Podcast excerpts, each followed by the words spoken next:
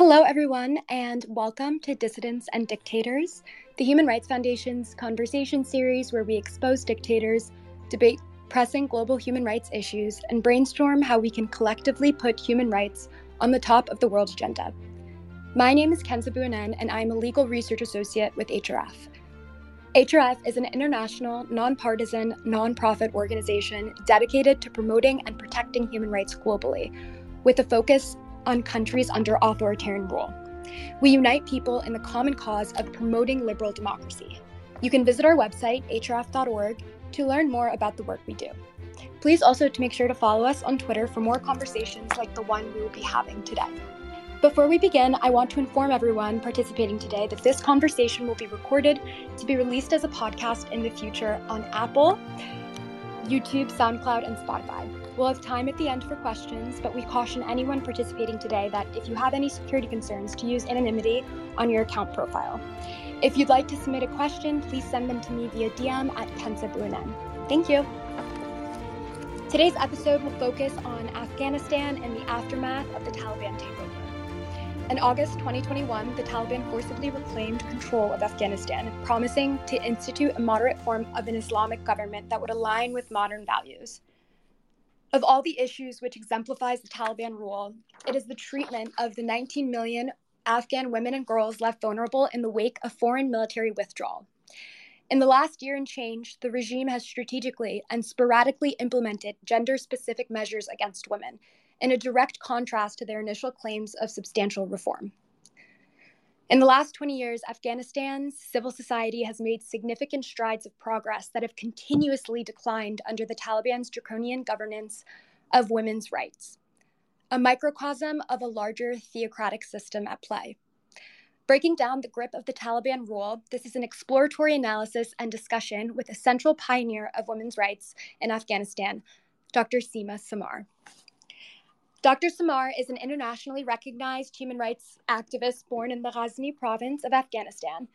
During Afghanistan's interim government in 2001, she served as the first Minister for Women's Affairs, a newly implemented office that was unprecedented in function.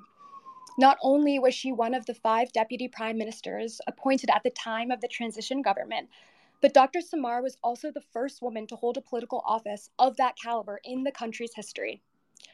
After her term, Sima was designated as the first chairperson of the Afghanistan Independent Human Rights Commission. Not the least of her credentials, Dr. Samar is also a trained physician who defied the limitations of her time, becoming the first woman to earn a medical degree, becoming among one of the first women to earn a medical degree from Kabul University. She has previously served as a special envoy of the President of Afghanistan and State Minister for Human Rights and International Affairs. Currently, Dr. Samar is a member of the United Nations Secretary General's High Level Panel on Internal Displacement and High Level Advisory Board on Mediation. In 2010, Dr. Samar gave a main stage talk at the Oslo Freedom Forum, HRF's flagship human rights conference in Norway. Almost 14 years later, Dr. Samar is still a force to be reckoned with, and her passionate commitment to human rights and freedom has not wavered.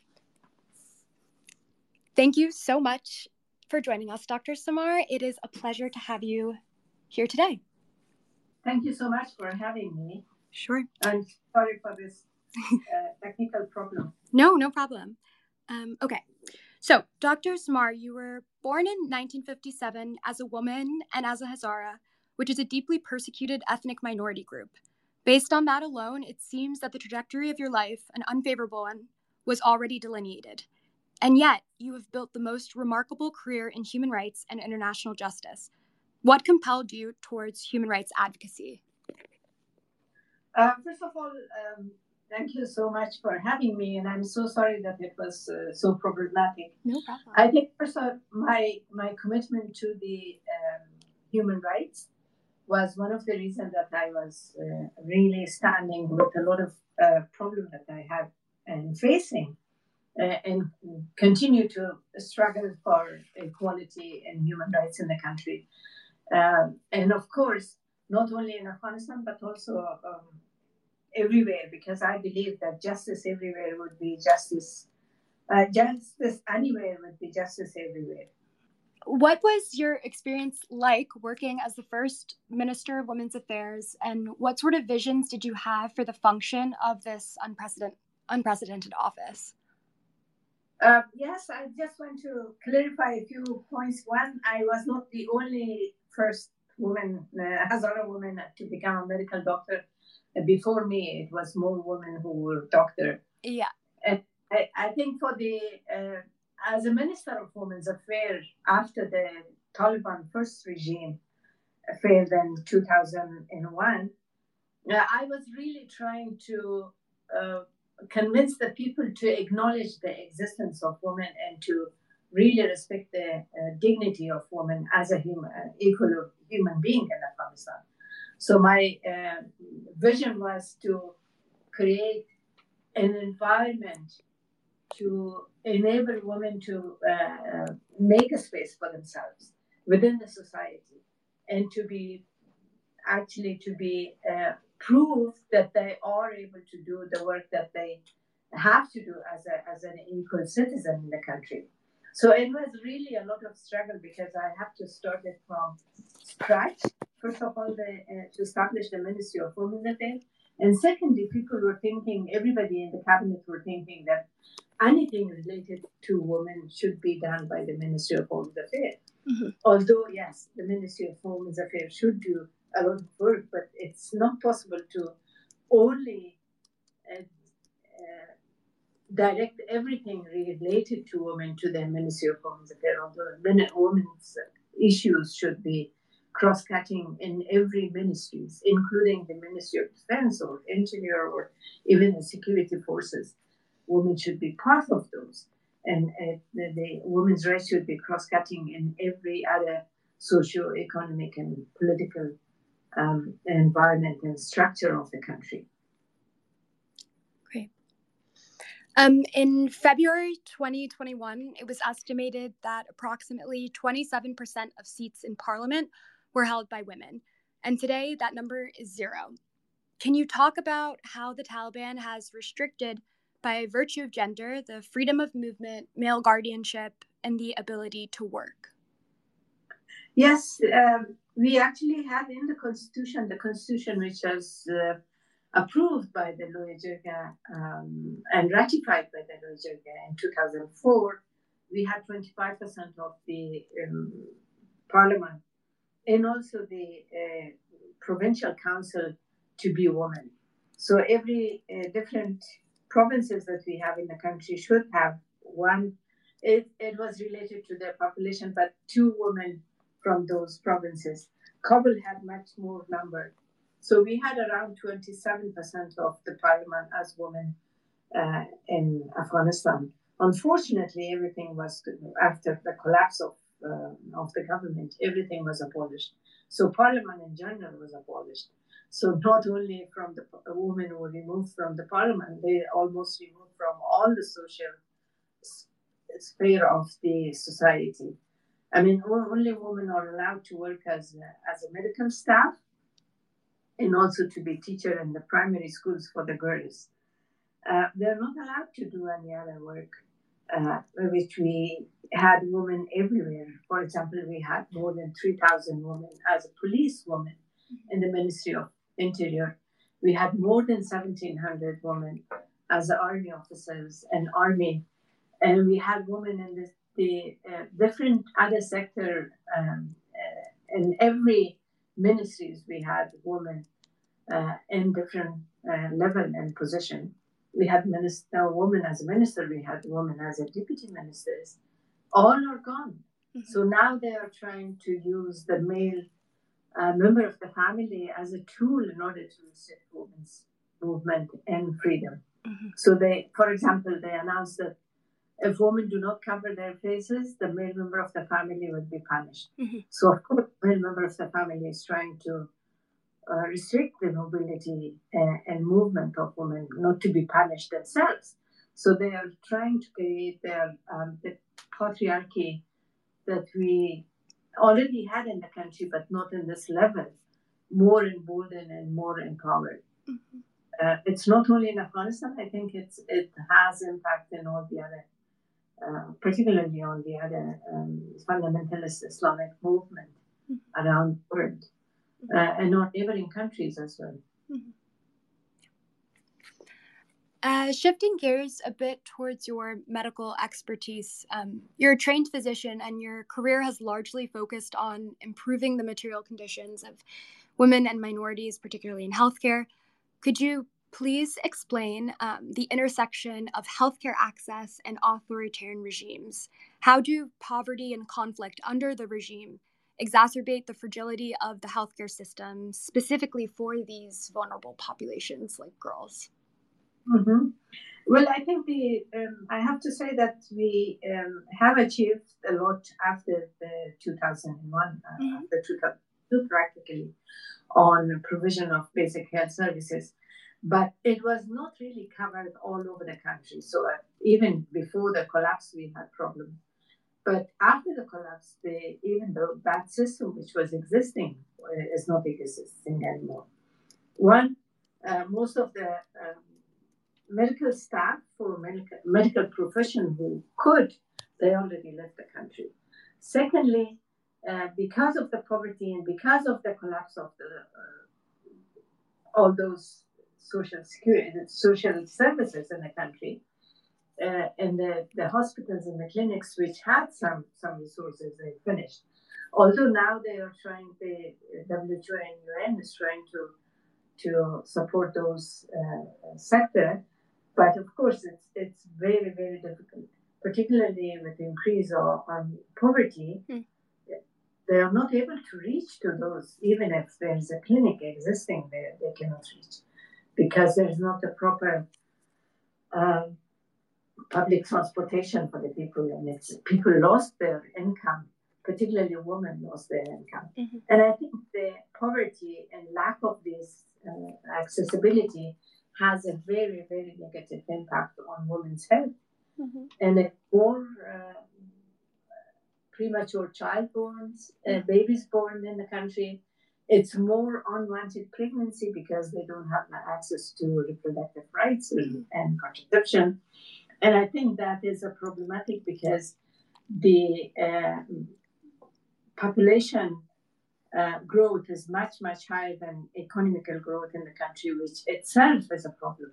And we had this problem during uh, in the last 40 years of war in the country. That's why we have a lot of young men mm-hmm. without education and without job opportunity, and then they are vulnerable to the terrorist and smuggler groups and, and criminal groups to be to join in order to live.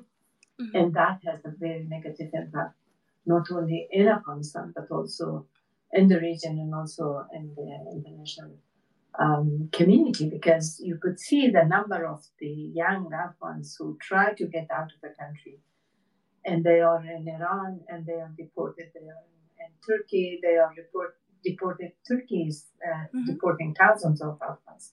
Mm-hmm. And other countries, I mean, the uh, the European countries started to deport, but uh, luckily after the uh, collapse or um, and they are they're facing a lot of problem uh, at the refugee camps and the, in the borders.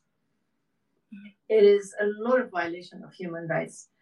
Uh, a lot of people who lost their life either drowned on the seas and the oceans, or they were killed on the um, on the border between Turkey and Iran and Turkey and Greece. Um, everywhere, I mean, you name it in the forest they are killed, in the mountains they are killed, in the water they are drowned and killed, mm-hmm. died over there, and they uh, the families don't even know where they are, mm-hmm. And and it's a, it is a problem I think not only, as I said not only for Afghanistan but also for the other countries. Yes. Um, I just want to remind our guests listening that if you have any questions, you can pose them to me via DM at Kenzabunen, and if there's time at the end, I can post them to Dr. Samar. Um, Dr. Samar, my next question is you ran the only high school for girls under the Taliban regime back in 2014. Um, educational freedom is perhaps one of the most important tenets of civil liberty. Um, similar to the last question, um, and in Afghanistan in particular, can you talk about how a girl's access to free and fair education can serve as a catalyst toward democratization? Um, yes, uh, Kenza, I need to uh, to clarify this. The high school that I was running was during the first Taliban regime in 1990s. Okay. From 1996 to 19, uh, 2001, not in 2014 because 2014 we didn't have Taliban government, although they were in some of the uh, districts, but not in the government. Uh, I believe that education is the foundation for democratization and for development of a country. If you really want to promote prosperity in a country, you need to have a quality education and a good foundation uh, for education. And that could be a reason where people will not be misused by, uh, by different uh, groups. The example I could say that uh, an educated woman will not bring so many children because they know that they can uh, make a space between the children uh, for better health of themselves and their children. And they can uh, actually help with a, a, much better healthy family. So education, uh, a healthy family has a better economy. Mm-hmm. So it is related to, to education. So education educated people will not be misused by the different groups and they cannot for example in our case they can, the Taliban cannot impose their mentality and their own interpretation of Islam on educated people because the real Islam, the educated one, can read themselves and can understand themselves. An educated woman can be a better Muslim, mm-hmm. can be a better, and can be a good example within the society. The issue of access to education, particularly for girls or for anyone, uh, beside it's a basic human rights, it's a whole it's a problem of humanity. It's not only the problem of a woman or a girl in a country. It's a problem of a society. It's a problem for the human humanity and the human uh, in that country. So it is it, it is key to development. It's key to the um, democracy. It's key to to live with, uh, uh in peace for sustainable peace uh, good quality education is a key. So that is, uh, I believe, and I think that if you really want a non-violent, a prosperous society, a good citizen of the world, education is key for that. Thank you. Um, as you know, uh, there have been several decrees in the last few months banning women's entry into public spaces and domains like parks and gyms, etc. Um, can you explain how the Taliban is able to rescind women's freedoms and how these gender specific con- constraints are enforced in practice? Is the codification of these statutes implemented in civil code or customary ordinances or just word of mouth? No, I think it's not part of our uh, tradition or culture. It's not uh, on the civil code. There's no, uh, in fact, Afghanistan is the only country who doesn't have uh, a constitution. So a country without constitution, without rule of law. So their own mentality is is uh, uh, codified as a law, uh, because you can see in different provinces in the country with different attitude of that governor or the person who is in power in some area, the, uh, the, the person who is is the governor or leading that province, they're a little bit relaxed than the uh, Kabul, for example. Mm-hmm. Uh, I think they do afraid from educated women mainly. Mm-hmm. That's why try to put restriction on education and more uh, restriction on education of women and those are the, the ones who live in the city and they're educated. But in the rural area, they are not really enforce all these difficult laws. In the rural area, there's no public park, so they don't. There's no park, so they are. But they are going out on the on the uh, land and working on the farm. Nobody bothers them. It is all the pressure is on the educated women because they know what is their rights and they want to live, differently, not really live according to the the uh, desire or the the wish of the uh, Taliban style of uh, of men. So I think it's they are they have their own interpretation. They claim that they have won the war and they defeated the most powerful power in the world, and they as NATO countries, so NATO um, military forces. So they uh, they think that they have they own the people's life, mm-hmm. and particularly the women. And I think the, this is not the um, the problem of women. Mm-hmm. I think they are personal weakness, their personal lack of confidence. Mm-hmm. Because the footstep of the, the the noise of the footstep will disturb them. The appearance of the, the woman disturbs them. They have to be covered with the burqa. They cannot see the face, but they forget that they are uh, um, feeded by by women who were made from the woman's blood, I would say, um, because they born of, of women. They cannot. I don't understand how they deal with their mothers, and why their, their mothers and their wives and their daughters are not resisting against them mm-hmm. within the, their family. Mm-hmm. Um, so, based on the fact that it's not officially codified in any you know fundamental text it appears that you know carrying out these uh, prohibitions and, and punishing the transgressions of women is in some part on the onus of male re- uh, relatives or spouses who in some sense uh, serve as a as a vigilant officer of the taliban. I think this circumstance um, in my interpretation drums up the need for closer examination. Um, so, my first question is Do you think that this practice of men being the eyes and the ears is strategic in its burden sharing with civil society to sort of absolve the regime of an institutionally backed violation of gender equality? Um, and if it's not deliberate in nature, do you think that the accepted cultural conventions more deeply embed those gendered politics or act as like a sustaining force to these decrees for women's rights violations in Afghanistan? Well, I think they are very clever on putting this way mm-hmm. because and to have people on their side. Right. I mean, it's a it's a question of patriarchy and and always they they even the tradition and culture not on, only in my country mm-hmm. but in all the other countries in relation to women or unwritten rules in, in codes mm-hmm. that made by men usually and applied by on, on women by men in the, in the society.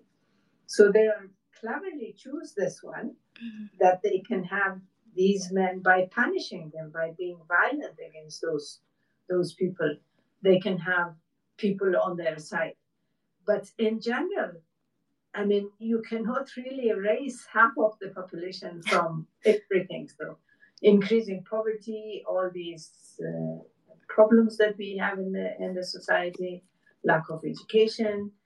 I mean, I believe that the majority of the people in my country has psychological psychological problems, mental problems, including ourselves, because we don't know what to say in this century, and it's not our religion it's not our religion mm-hmm. uh, because uh, Islam started with Iqra, the word Iqra. Mm-hmm. You you understand it means read. Yeah. How can a Muslim can can be a Muslim not to be able to read? And then uh, as the the holiest place for the Muslims is Mecca. Mm-hmm. It, during the pilgrimage, every man and woman from all over the world, more than 3 million people are attending every year. They're walking around uh, around Mecca with open face mm-hmm. and together. Nobody segregates women and men mm-hmm. in Mecca. So they think that Afghanistan is more holy than Mecca for Muslims. So this is this is their own mentality and their own interpretation. Right. And of course, they have the people on their side who doesn't understand, who cannot read and write properly, mm-hmm. and they're uneducated. So they're following. The educated person do not believe on that kind of interpretation of Islam. Mm-hmm.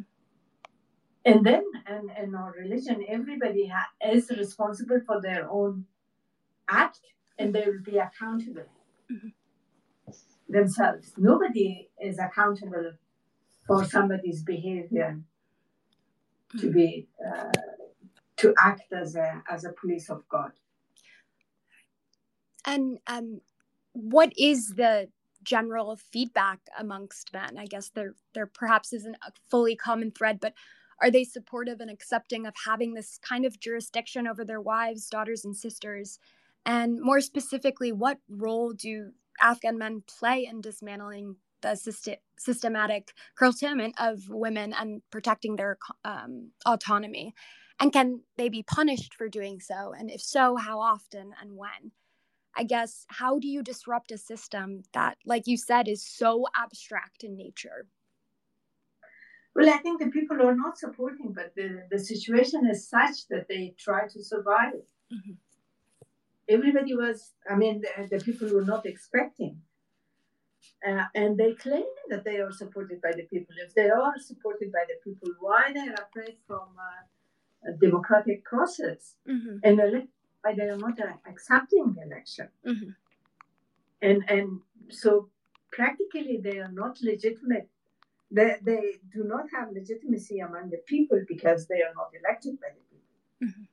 Then they don't have legitimacy in the international community because who could I mean, which other country you name to put public official ban on girls' education? an official ban on women's movement completely.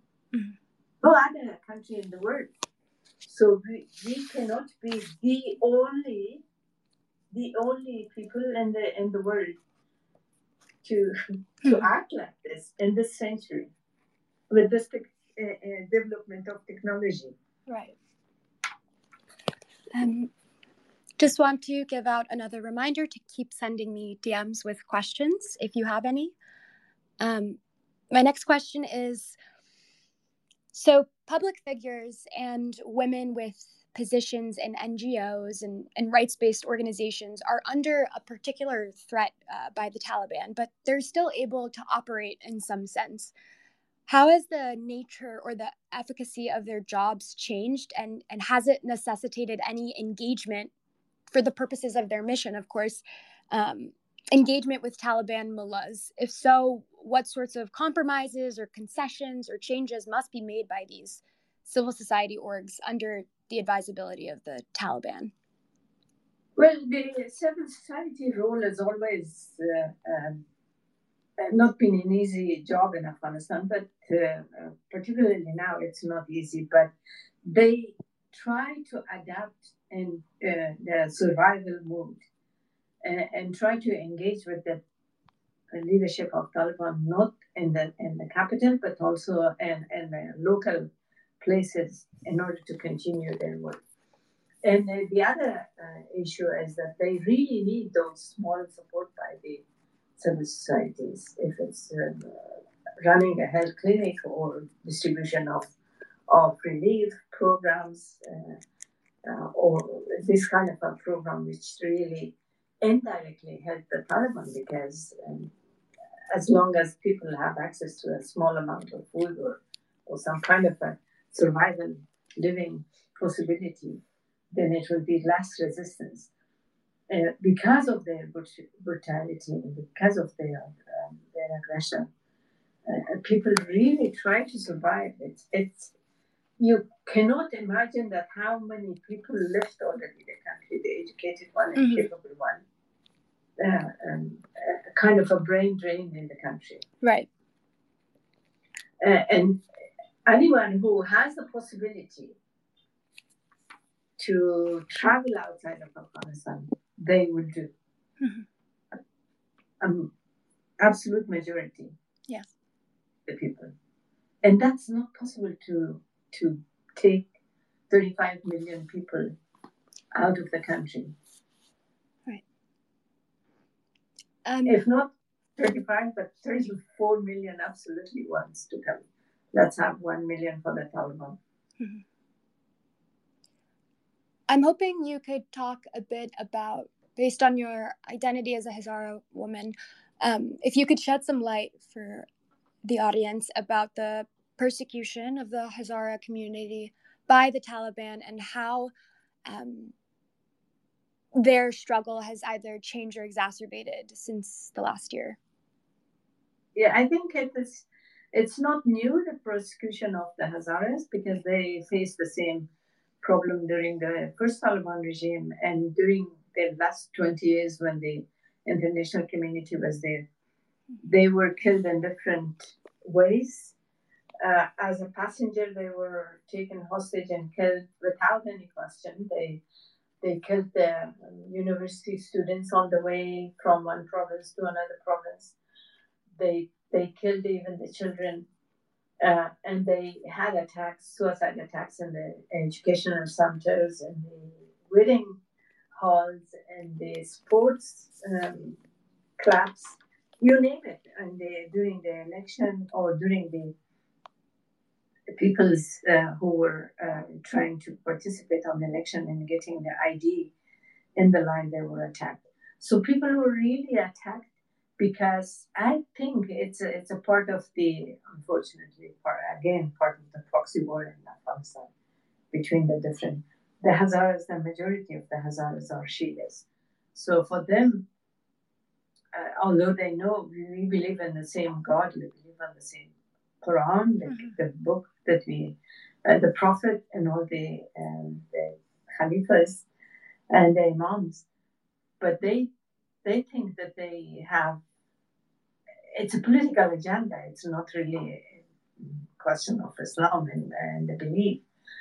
So they try to to prosecute, kill these people. And the recent attack was the uh, on the girls, where more than 56 girls were killed during the uh, within that uh, training center uh, in September. So there is uh, prosecution against those people. Uh, um, unfortunately, not it's not new. It's um, during the history of the country. It was always, but the Taliban are the harshest and the most aggressive one in Afghanistan. and there's no no accountability, of course. They claim that they would try to find those people who commit this, but so far no one has been prosecuted or brought to justice for this kind of action. And they know what they uh, how they started the whole suicide attacks. Because in Afghanistan, when we had the USSR, the people of Afghanistan fought with the USSR for 10 years. We never had suicide attack. Mm-hmm. Suicide attack in Afghanistan started after 2003, after the Iraq War impact. Mm-hmm. Thank you. Um, thank you, uh, Amir, for your question. Um, he's wondering if um, the Hazaras perhaps are they, and the answer is surely no, are they the only uh, prominent target of the Taliban in Afghanistan? Um, or is it sort of a general crackdown on anyone verbally or vocally uh, dissenting the Taliban?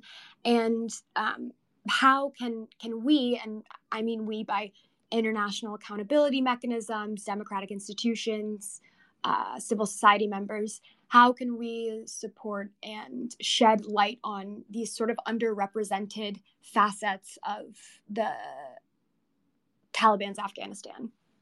Mm-hmm.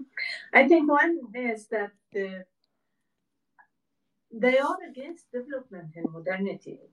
So it's not only the Hazaras, but the Hazaras has been targeted from, as I said, during their first government and continue to do that and in all the other uh, people who oppose their um, their regime and their um, way of thinking, their behavior are targeted in the country. So it's the people who resisting in some part of the country, military wise, they've been uh, badly treated, and, and it's a lot of uh, civilian has been killed, torture, uh, arbitrary arrest, arbitrary killing is very, very common. And it was not only on those, but also on the uh, people who were in the media. I mean, the, the freedom of expression and freedom of media is really shrinking. Mm-hmm. So, similar to the um, shrinking of the um, space for the civil society, and um, as I said, that against the modernity and democratic um, value and principles, uh, and of course human rights, because they they do not believe on equality. Although in Islam it's clear that every human being born with equal dignity, and they don't uh, apply that, unfortunately, in Afghanistan. Thank you. It's a question of power in politics, right. control, how to control the people. Um, your incredible insight offers uh, such a distinct and, and valuable perspective, and um, perhaps the impetus for those outside of Afghanistan to activate and mobilize. What is your call to action for international entities, democratic governments, NGOs, and rights based groups, and civil society members uh, for the purposes of Afghan women, girls, and minority groups that you've spent your whole life protecting? Yeah, I think it's uh, the Afghanistan case is a, a is a collective failure. Mm-hmm. Is uh, and the problem in Afghanistan is will not stay within our boundary wall. Mm-hmm. So it is moral responsibility to all of us and to every human being who believe on human rights and equality. Mm-hmm. Uh, because inequality and injustice in Afghanistan will be inequality for, for humanity and injustice for everyone. They learn from each other. I mean, I unfortunately I heard somebody here in, in the, the US who claimed that the um, Taliban style of mentality should be applied in this country. So it is it is a problem because they they embolden all the uh, uh, people who believe on patriarchy system. Uh, and it is already in different countries, you can see the sign. And they can, unfortunately, they can um, become an example of, of uh, apartheid, I would say, mm-hmm. because apply the gender apartheid in Afghanistan, and it will be some people here are saying that that kind of style, that kind of uh, um, behavior should impose in, in the other countries on women. And they should be sent at home to, to keep the children. Mm-hmm. And that is sad, actually. Mm-hmm. And that's why I think the international community, the people who believes on human rights, and human rights is not exclusively Western values, it's a human value. Mm-hmm. And we have to uh, really think about it and apply and do everything to protect human rights everywhere, in every corner, not only in my country, but also in any other countries where human rights violation is, is continuing. On a um, more grassroots and individual level, um, amplifying narratives um, of underrepresented um, underrepresented entities is so so important, and disseminating this information is a crucial first step. Um, I'm wondering um, if you have any specific charge or, or task or or message for those on a smaller scale, students, um, researchers, academics, civil society members, um, and how although they don't have a specific stake in the future and trajectory of Afghanistan, it does transcend our borders. What can they do or should do, and what should they be listening to? One, I think they they have to do. Um, they should keep Afghanistan in the agenda. Mm-hmm. Mm, um, uh, advocate for uh, human rights in the country, and also um, try to raise awareness about the situation in Afghanistan and the violation of human rights in the culture of impunity in Afghanistan to the other, um, to everyone. Secondly, I think uh, it's really needed to do a lot of research in relation to Afghanistan and different issues. Why and how these people become to uh, uh, to this to power in the country, and what was the mistakes. We need to learn from the mistakes because, uh, as I said, that it will not stay in our wandering one. In Afghanistan, uh, during the first Taliban regime, showed that unfortunately the country became one of the um, training camps for terrorists from all over the, the world. And that can be the same this time. And that will cause uh, a lot of problem. Although the when the 9-11 was happening, it was a, a biggest tragedy for, for human beings, for humanity.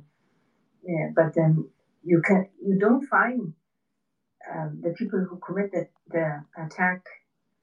None of them were Afghans, but most of them been trained in Afghanistan and had a connection with the, the people who were living in Afghanistan. So that, uh, hopefully, the history will not repeat itself. Mm-hmm. But uh, if it repeats itself in Afghanistan, it might repeat in the, uh, in the other part of the world. Mm-hmm. And I hope we will not pay that heavy price for it again. Mm-hmm. Um, before we wrap up, I want to invite everyone listening to please send in their questions. Um, and finally, Dr. Samar, um, do you have any other final call to actions or messages for all of us tuning in today?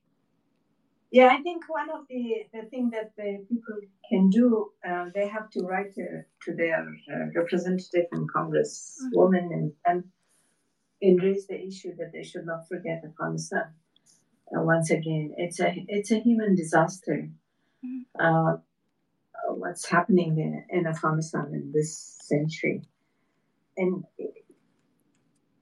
first of all, as I said, that they have to read and increase their own knowledge, and then look at the impact on the other um, on the other part. And it, as I said, it's it's a moral responsibility. And we all have the responsibility to protect the human rights um, everywhere and raise the issue, and including including supporting with small scales personnel mm-hmm. and to um, for education and for any other um, humanitarian relief program in Afghanistan. Thank you. Uh, thank you so much, Dr. Samar, for joining me today and taking the time to share your incredible story with us. I really appreciate it. Thank you so much. I, I I'm extremely sorry and apologize for the oh, technical. My gosh, that that's okay. Um, I hope that it will it worked. Yes, it was and useful for the people. Yes. Um, as a reminder, this discussion will be adapted as a podcast episode and will be released onto HRF's podcast series, Dissidents and Dictators, available on Spotify, SoundCloud, YouTube, and Apple Podcasts. If you, if you enjoyed today's podcast, please be sure to follow Dr. Sima Samar and the Human Rights Foundation on Twitter and Instagram. I'd like to reiterate Dr. Samar's amazing sentiments. International solidarity is important and everyone has the capacity and moral responsibility um, to be at the forefront of the pursuit towards a more peaceful, just, and free world. My name is Kenza Buanen, and this was Dissident and Dictators, a conversation series by the Human Rights Foundation. Thank you again for joining, and be sure to tune in next time. Thank you. Thank you so much. Bye bye.